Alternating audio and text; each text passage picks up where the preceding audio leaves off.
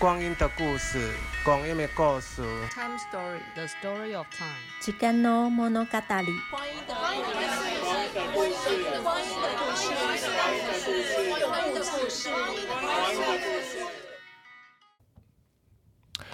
嗨，各位听众朋友，大家好。那呃，很欢迎大家今天呢继续来收听由我们同志咨询热线老同小组所主持的《光阴的故事》Podcast。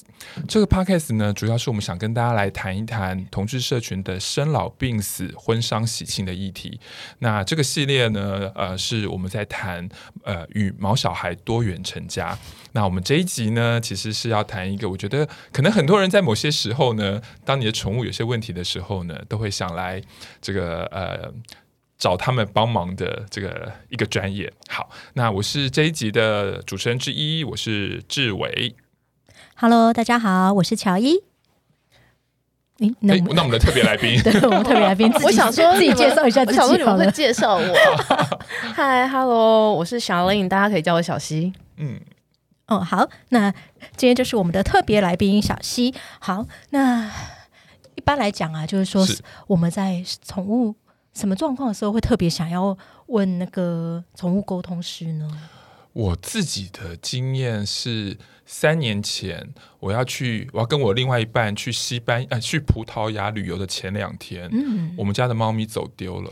有，我有印象。对，那个时候我去拜了土地公，然后还有听、嗯、朋友就给我很多建议，包括什么在剪刀什么放在剪刀剪刀对对对对对对对，然后所有的方法，然后呃，这时候就有朋友推荐我说，如果你真的找不到的话，我有宠物沟通师的朋友，要不要帮你？那那个当下其实因为那时候很很慌乱这样子，所以我就说，如果到了晚上我都还没有找到，可能真的要请你帮忙。嗯对，就是帮我联络宠物沟通师。可是，在那之前呢，其实我对宠物沟通师的想法比较是，我相信，但是我搞不懂原理。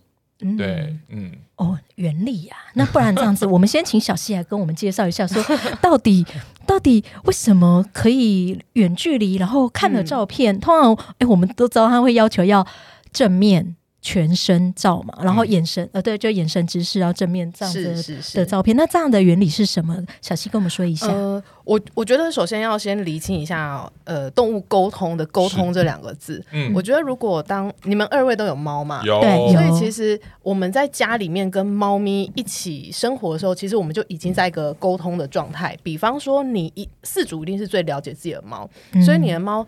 可能叫一声啊，它到底是要你开门，还是要去吃饭，还是要你开水龙头？其实你只要听它的声音，你根本不需要它真的讲出一句很有文法的话，你就会马上知道说你的宠物要干嘛。对，那其实这就是沟通的一环。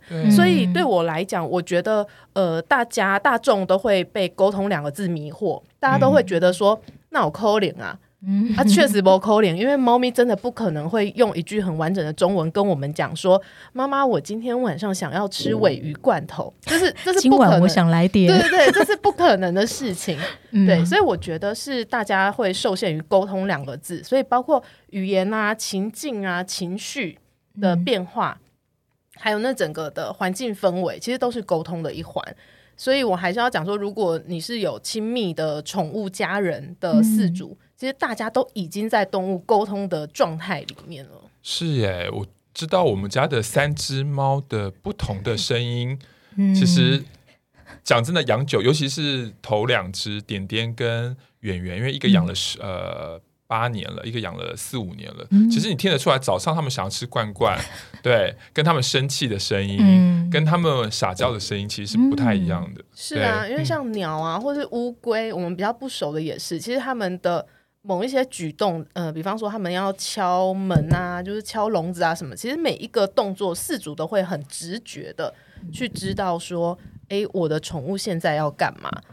所以有呃，动物沟通对我来讲，其实就是一个直觉的反应，就我们跟这一只宠物有熟悉的时候，嗯嗯、呃，那个我们很多的觉知，就是眼耳鼻舌身意啊，我们所收收集到的讯息，其实都是动物沟通的一环。是。那这样子的话，嗯，可是就是，嗯，为什么就是说，是事主还是会会很想要，就是说知道说啊，我的宠物，我的猫小孩到底在想什么？这样子，就是说要成为一个宠物沟通师，他是不是要有一点什么天分吗？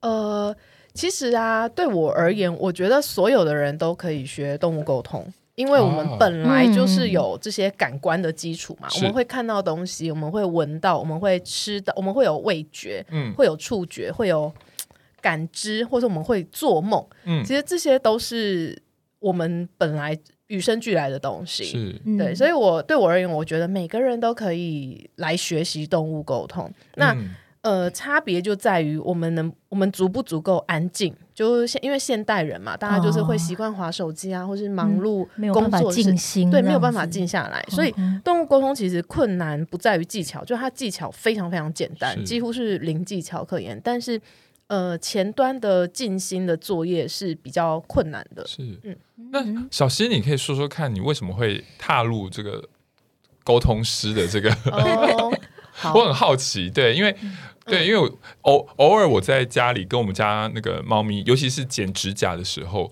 我都很希望我可以跟它沟通，说你可以不要再抓我，你可以好好的忍三十秒，就帮你把指甲剪完。但我必须要说，在那种很激烈的状态，就是 猫咪在那边很它的它的念头是很专注的，就说老子不想，我不要的时候，其实那个当下其实是很困难去进行沟通的。啊 okay、嗯，那我会踏入沟通界，其实。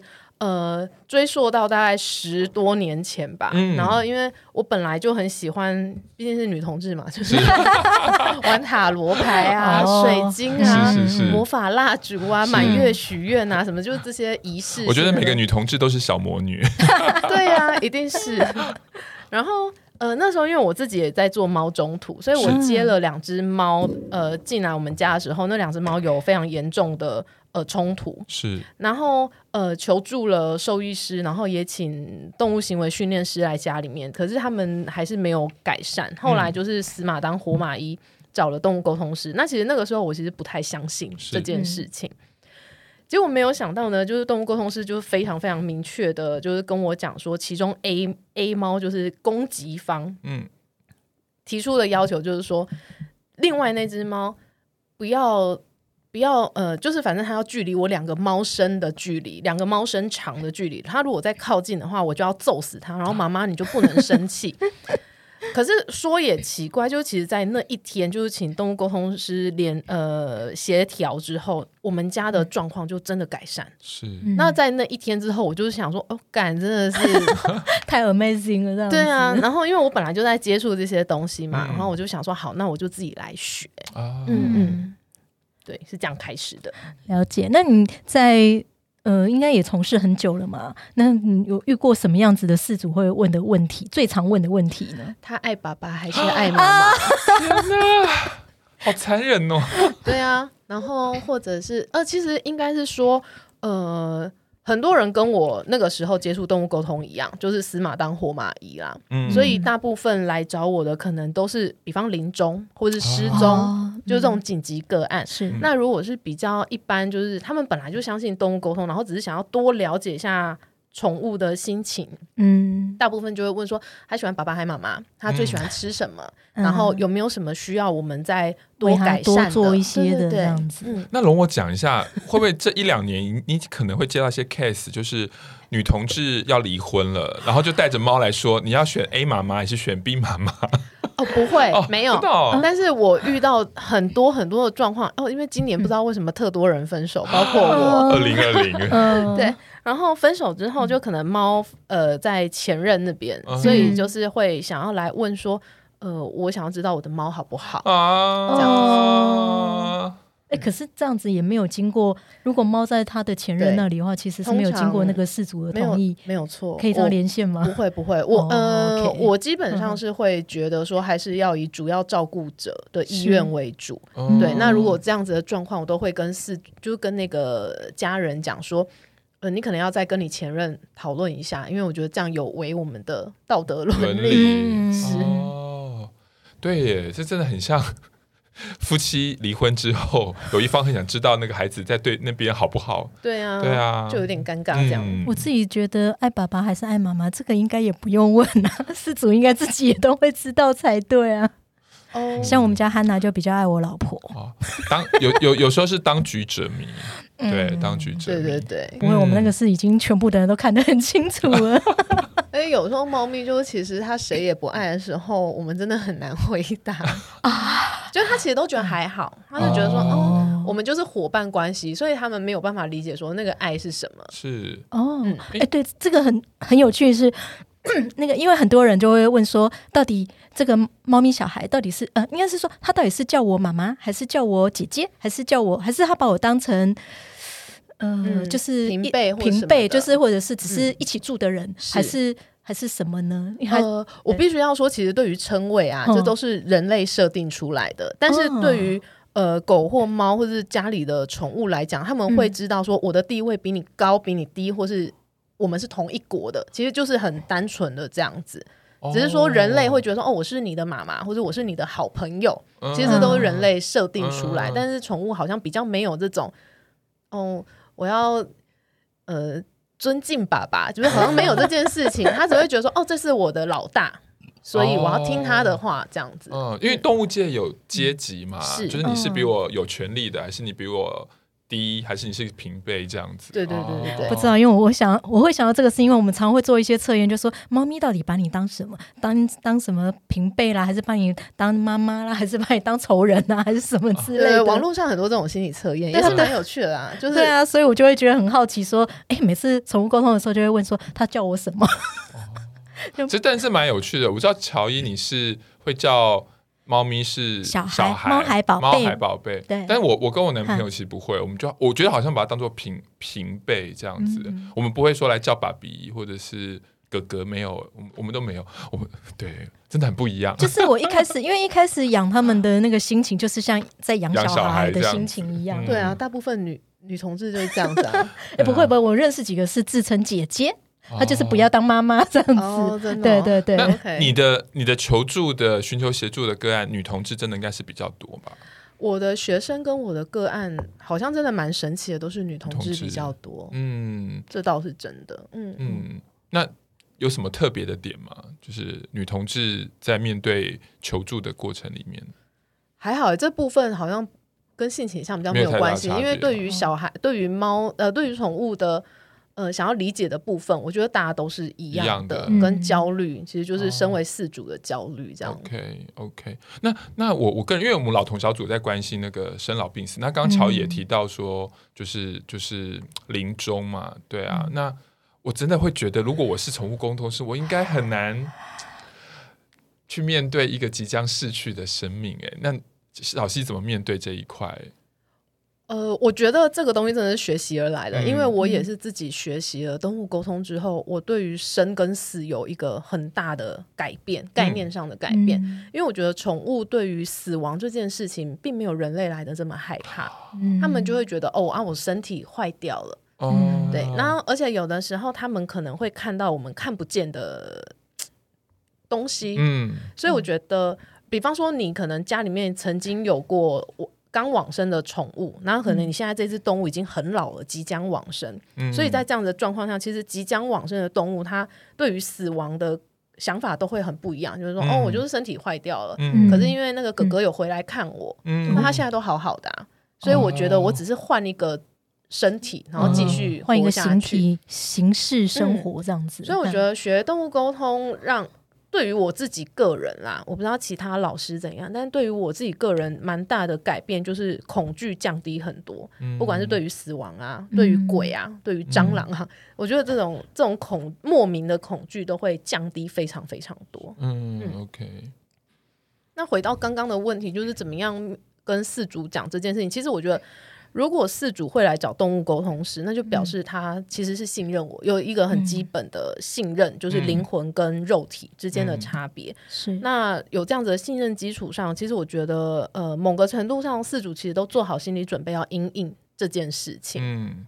对啊，所以我觉得大家其实都蛮能够调试，虽然伤心，但是是。对于这件事情都还蛮能够理解的啦。嗯那个啊，我们在收集题目的时候，有一个比较有趣的问题啊，因为我想说，啊，刚刚那个实在是有点太沉重了，就想要问说，在沟通连线的时候，宠 宠物沟通师到底会看到什么画面？哦如果主人都在家里裸体，那那个宠物会传送给你们看吗？或者是说，宠物他们如果看到主人嗯做爱的画面，嗯那会怎么样呢？这样子。我这样讲的话，会大家就会在房间里的时候就把猫赶赶出去？出去，嗯，这样讲好了。其实动物，我呃，对于我来讲，宠物沟通就是沟通两字，对我来讲比较像是翻译，比较像是把宠物的觉知，比方你问他说你喜欢吃什么，它其实是一个味道在我们的口腔里面，所以我们会知道说，哎、嗯，那咬起来硬硬的还软软的，有没有汤汁？嗯，所以我们其实是把这些东西转译成一个一段是人类氏族可以理解的中文，就是、嗯、哦，妈妈，我想要吃尾鱼之类的这样子。嗯那所以在您刚刚提到的那个问题，有没有会看到比较不适切的画面？这是真的是有，嗯但是我们不会跟饲主讲讲这件事情。然后我可以举个例子啊，嗯因为之前有一个呃男男男性他。那什么，那扁扁的斗牛犬嘛，对，脸扁扁的那种呃狗狗，然后来，然后那个爸爸的困扰是说，那一只狗狗时不时在舔自己的鸡鸡，嗯。然后其实就是家里面有朋友来的时候，就是舔到这一块，就永远都是秃秃的、湿红红湿的，而且有点发炎。哦嗯。然后，所以他会很想要来处理这件事情，因为也去看了兽医师，就是那边也没有什么湿疹或是生病什么，嗯。但是狗狗就是一直舔，所以饲主想要问说他到底为什么？因为制止也制止不了。嗯。那后来问了那只狗狗，狗狗只是很疑惑的跟我讲说，因为我觉得这样很舒服啊，而且爸爸他们都可以舔，为什么我不能舔？所以其实就是提出这样子的一个疑问，然后我就觉得很好笑，但是哦后续我就不太能知道怎么跟事主沟通，我只能就跟他讲说，跟事主讲说，哦，因为他觉得很舒服，那我这边就是跟他说，你这样子有的时候会让人类有一点点困扰，嗯那可不可以就是爸爸有朋友来的时候，你可以玩其他的东西。嗯，对，那所以让狗狗知道说，哦，我做这件事情，其实爸爸会觉得，哦，好像有一点点困扰。嗯嗯，他虽然不是很能够明白，可是他会因为爱，就是说好，那就是你朋友在的时候，我尽量不要，嗯这样子。我有我这边就有一个疑问了，怎么让那只斗牛犬知道困扰的意义是什么啊？就是我不喜欢，爸爸不哦，喜欢爸爸不。喜欢哦哦，就是要很直接的感感受性的形容词这样子。哦，而且爸爸讨厌你这样子，爸爸会担心，因为你同一个地方一直舔，然后你那个地方又没有痒痒的，可是你已经舔到就是一直都湿湿的，然后旁边你都要擦药膏，可是擦了药膏你又舔进去，嗯，然后那边其实也苦苦的，你也不喜欢呐、嗯。那这样子爸爸会非常非常困扰，而且他很讨厌这件事情。嗯。哦，真的是很有趣的例子，这样子。对啊，那小溪要不要跟我们分享看看说，就是说在你这个从业的过程当中，有没有觉得最辛苦、最厌世的时候？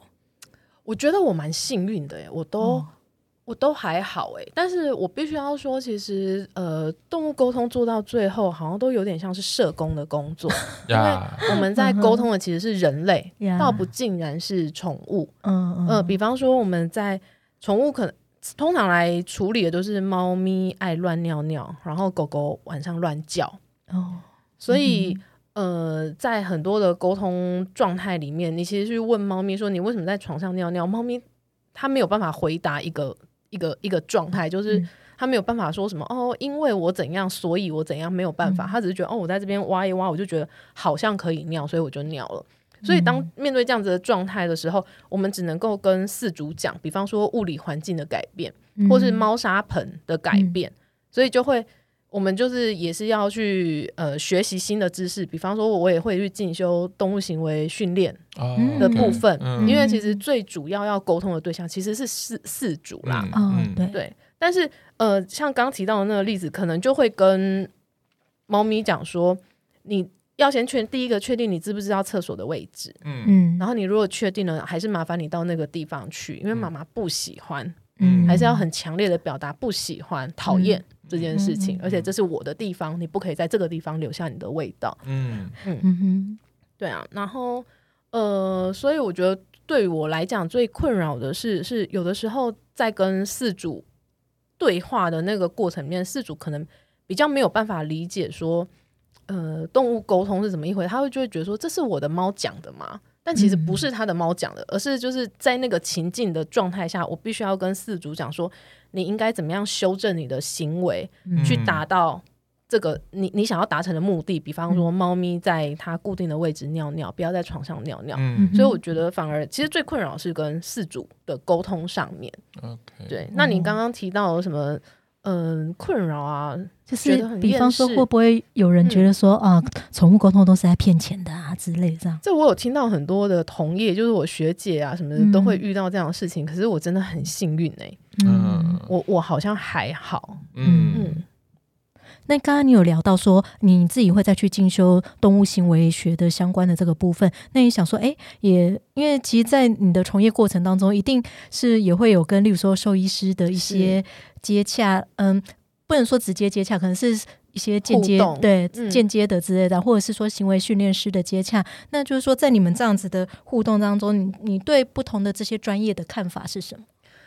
我的看法哦，就是我还是要跟饲主讲一件事情，就是呃，我们有时候在做动物沟通的时候，我们会辅助一些能量疗愈，比方说像临终啊，嗯或者是即将安乐，就是弥留的宠物，嗯我们其实都会多做一点能量的治疗。可是这些东西真的都不能够取代正规的医疗。嗯嗯。是。对，所以这个东这个观念概怪呃干概念 是要澄清的。那嗯呃，我会觉得对于很多兽医师来讲，其实动物沟通师的存在对他们来讲好像有一点点困扰，嗯因为有时候当医疗行为可能跟呃宠物的意愿有点违背的话，那嗯该怎么办？是那我会觉得说，对于对于我觉得这些都真的都还是饲主的功课啦。比方说，宠物没有办法理解安乐死，或者他会觉得说，我、我为什么要为什么要你为什么要帮我加工？我不懂、嗯为什么。嗯然后，呃，所以我们跟饲主讲，饲主就会去跟兽医师讲说：“哦，我的猫为什么不想安乐死啊？你为什么要帮我猫安乐死？什么什么什么？”所以，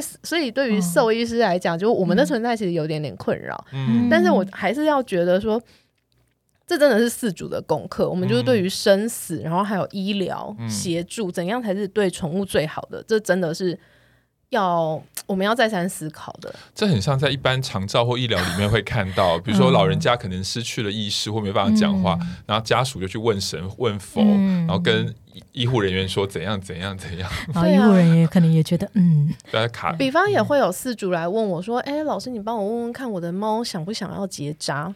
但是对我来讲，这就是一个道德冲突嘛。因为我身为一个、呃台北市的饲饲主，我就会觉得，嗯，一定要结扎的，应该还是要结扎，嗯。虽然有点违背它的天性啊什么的嗯，whatever，、可是我还是会觉得，呃，基于这个社会的运作，猫咪可能还是要结扎。是，对嗯，那可能就是还是要变成是我跟饲主沟通的，对啊。对啊，因为叫你去问猫咪要不要结扎，哪只哪一个动物希望自己不要说结扎好了，就是因为你毕竟是开刀啊，那觉得哪只猫咪会愿意？可是我觉得这样这个问法好像感觉是试图把那个问题丢给了这个猫小孩，对就是对对把那个责任呐、责任归属的部分。对啊，但我也可以理解事主啊，嗯就是有时候我们还是会很担心有一些医疗，比方要不要住院、要不要结扎、要不要开刀这些事情。嗯呃，事主其实没有办法拿捏，因为有些东西真的是专业的医疗的专业判断，嗯所以我还是会强烈建议，就是请事主跟医生有一个很良好的沟通，就是如果可以问清楚，就尽量问清楚。嗯那呃，饲主还是要取决好跟不好，我们还是要选择对宠物最好的方式去做进行。嗯那动物沟通师的工作，可能就是帮饲主去跟宠物解释，嗯解释说啊，明天白天的时候，你可能会先去打针，然后睡了一觉，嗯然后因为你的身体有个某个地方坏掉了，然后爸爸妈妈很担心，因为我们很爱你，所以我们很担心。嗯那可不可以麻烦你配合一下？那我们可能要住院两个白天这样子，就是我觉得，呃，动物沟通师的工作其实是在协助饲主解释说，我接下来决定要做什么样子的医疗方式，嗯而不是，而不是告诉饲主说。哦，你的宠物它现在不想要安乐死 或什么，这对我们来讲也是一个很沉重的负担啦。是是嗯是，有我觉得突然想起很像那种家里有小朋友，然后如果他生病了，对，那其实嗯任何一个家长都不会说问小朋友说你要不要开刀，而是家长必须要去收集好资料，跟医护人员做好沟通。对，可是我这我的确也听到很多人是希望透过宠物沟通师去问宠物你想不想开刀。对啊，我觉得这有点本末倒置。那我也可以理解四主在很多状态之下都非常无助，因为我自己本身也是四主，嗯、然后我在医疗现场的时候，呃，兽医师跟我讲什么，我其实会有点六神无主啦。说实在，然后四主呃医生可能就问我说：“那你要不要开刀？开刀可能会呃他会跟我解释嘛，就是 A B C 的结果，对对对，嗯、结果、嗯、那可能。”开刀有开刀的风险，不开刀我也必须要承担不开刀之后的风险。是、嗯，所以我身为事主，我确实是也会有点六神无主，嗯、所以我完全也可以理解这个状态。嗯，嗯了解。那在这个过程当中，那你觉得最幸福啊，或者是最感动的时刻，大概对我来讲最有成就感的时刻，应该就是失踪的宠物回家啦。真的，或者是说，呃，在。临终的时候，完成了宠物的一件什么样子，嗯、就圆满了他一个什么样子的心愿，这对我来讲都是蛮安慰的。嗯、然后我觉得，哎、欸，今天好少讲很多故事哦。哦反正我就是要讲一个故事，就是那个时候我接了一只大狗狗，嗯、然后那只大狗狗就是已经很老了，嗯、在呃即将死去这样子。嗯、然后那个时候就是也是拖了很久，就是饲主也就说，哎、欸，他怎么怎么好像要死不死这样子，嗯、所以饲主就是来找动物沟通师。那那个时候呢，那只动物因为已经头脑就是身体都不能动，就大小便都要四主处理，嗯、然后脑袋也有点昏昏沉沉。他只提出一个要求，嗯、其实那时候那个对话过程，你没有办法跟那只狗狗对话，就是我也得不到什么资讯。可是狗狗有非常明确的表达一个讯息，就是呃，我不要待在房间里，嗯、我我想要到那个，可不可以请爸爸把我带到那个门口的鞋柜旁边？就是他就是要拖到鞋柜旁边这样子，然后讲完就没了。嗯然后我也没有办法跟事主解释说为什么，反正我就是只有转达这样。然后后来事主就是也蛮配合，就是把那只狗狗从房间里面带到那个鞋柜旁边去。嗯，当天晚上那只狗狗就往生了。所以后来那只那个事主又约了一次，呃，往生之后一个多月的沟通案。然后所以就也问了这件事情，就说为什么你你要。你要你要改变地方，因为你本来都一直在房间嘛。嗯、那你拉大小便啊，什么吃饭，妈妈都在这边帮你弄，就是为什么这样？然后那只动物就说，因为他在房间的时候，家人都在客厅或者在各自的地方，他觉得很孤单。嗯、然后，但是如果在鞋柜那边的话，嗯、他可以所有的人，嗯、呃，他可以闻到所有人的味道，哦、因为鞋子。然后，所以他想要在所有人的味道下，就是结束这一生。嗯，嗯哦，这很催泪耶。对啊，然后呃，这这这这个故事我讲一百次，因为我其实只要想到，我就会觉得说，哦，这真的是我觉得很圆满的一件事情啊。在家人的围抱、围味道的味道环环绕之下，这样子，嗯，啊，真的好感人啊，嗯。那最后一题应该来问一个，就是说，像小西是一个听起来刚刚那个故事就证明他是一个很好的宠物沟通师嘛？嗯、那呃，但我相信任何的专业都有好的，但是也有不是那么棒的。嗯、有没有什么是可以那跟我们的听众就是给一个建议，是说到底怎么样的沟通师或许可以跟他有更密切的互动？但有些沟通师可能我们还是可能要稍微的这个注意一下，这样子。这个问题好难哦，但这题也是蛮多人会问的。是，对我可以理解啦，因为其实像前阵子也有一些什么新闻踢爆啊，沟通师是神棍啊、骗财。那其实对我而言，就是在灵性的这一块，我会觉得如果有同业做出这样子的事情，对我而言就是共业啦。我我本来在这所有这些人的一一其中之一，我本来就是势必要承担这个。骂名，嗯，所以对我而言，我会觉得说没关系，那就是做我自己的事情。嗯、那针对消费者，就是针对四主这一端。我还是会强烈建议，可能要多爬书。如果你今天要找这个沟通师，你可能要多爬书他的文章，嗯、看一下他文字的感觉，嗯、你喜不喜欢？因为这个工灵性的工作真的是很靠直觉，很靠身体本能的。是，然后我也相信一件事情，因为吸引力法则嘛，什么样子的老合不合？对对对，怎样子的老师，你就会吸引怎么样子的四组，嗯、或者怎么样四组，你就会需要什么样子的老师。嗯，所以我还是会建议说。嗯，如果有朋友推荐，那当然很好。嗯，因为像我来讲啊，嗯、呃，只要有一个成功的个案，通常都会再带进来三个个案。嗯、所以对于沟通师而言，我们的个案量是是。如果做得好的话，其实是嗯还算还算蛮稳定的。嗯，对那对于事主来讲，我觉得就是多爬文，多看一下这个老师的感觉。嗯嗯，看一下他的照片啊，他的文字啊，然后他跟、呃 maybe 网友的回复啊、啊等等。是。嗯对，那我可以再问我个人没有写在上面的一个问题，还是想爬树一下，请问这一个行业这个专业到底什么时候开始出现？因为在我小时候并没有这个，所以我很好奇，嗯它是这十年，还是这还是那从什么地方开始，然后变成一个有一个很专业的名字叫宠物沟通师？呃，应该是说，就像我前面有讲的，其实我们人类本来就有五感六觉，所以在很蛮荒或者在我们古早很祖先的时代，其实我们本来就跟万事万物生活在一起。嗯那我们在还需要狩猎、还需要保护自己的时候，我们本来就是跟宠物呃跟动物要互相配合的。是。比方说，狗狗就是帮我们狩猎。那猫咪可能就是我们灵呃做梦的使者，或者是我们在哦。占卜的时候嗯。的一个、呃灵性的公呃的伙伴这样子所以其实我们跟动物之间的合作已经蛮久的。嗯。嗯，那只是因为工业化之后，嗯。然后我们开始摒弃灵性，然后独尊科学，所以我们其实把很多的东西都很多的本能、感官的本能、知觉都卸载，都卸载掉。嗯。那我会觉得近十年，嗯真的是大概近十年、二十年，整个社会就整个地球嗯。就开始可能就觉得大家的这个生活步调太快，所以大家可能想要前进一个比较安静的，想要前往一个比较灵性提升的状态，嗯所以可能从呃十年、二十年开始，可能大家就开始静心啊，像奥修啊，嗯。什么什么等等，然后开始吃素啊、瑜伽，是，嗯。所以我觉得是一个灵性的思潮带起来，所以啊我们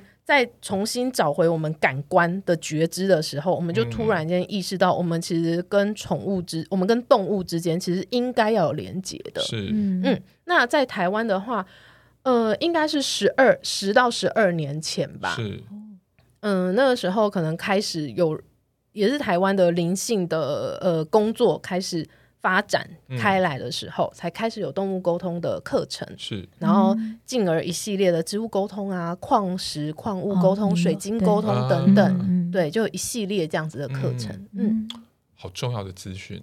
对，好 很重要吗？我觉得很重要啊，因为我我觉得这个谜谜就是填补一块我我对于这个专业的这个疑问对疑问，我今天的确嗯。解就是有解答了我蛮多，就是在开头的时候我们在外面聊的，我我相信宠物沟通，嗯。但我好像缺了一块理解它的角度，这样应该是说，其实一直都有，或者说我们人本来就可以跟动物连接在一起。嗯。然后，可是我觉得大家都真的可能是因为中文的关系吧，除了沟通这两个字之外，我们可能找不到更适合的字是。来填补沟通这两个字。嗯。那嗯我觉得是因为大家开始往灵性，就是大家开始静心的时候，我们开始开启我们的感官，就觉得嗯，那这个东西很有趣，嗯所以我觉得应该是近十年，所以动物沟通师就开始一堆出来啊，嗯对啊，就变成显学。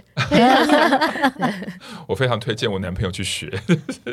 对啊，我也蛮想来学的。可以啊，可以，每个人都可以学啊。嗯，好，那我们今天再次谢谢小溪来参加我们光阴的故事的呃这个 podcast。那我们当然也希望所有的朋友，无论你有没有养毛小孩，对，那都希望你能够好好对待每一个生命，这样子。嗯，好，好，那我们今天节目到这边告一段落了喽。对，谢谢谢大大家谢谢，谢谢谢哦，拜拜拜。嗨，大家好，这里是同志咨询热线，我们是台湾第一个立案的同志组织，我们有八个不同的工作小组，提供各式各样的服务给同志社群。有你的捐款支持，我们可以为台湾的同志做更多，也欢迎到脸书和 IG 追踪我们哦。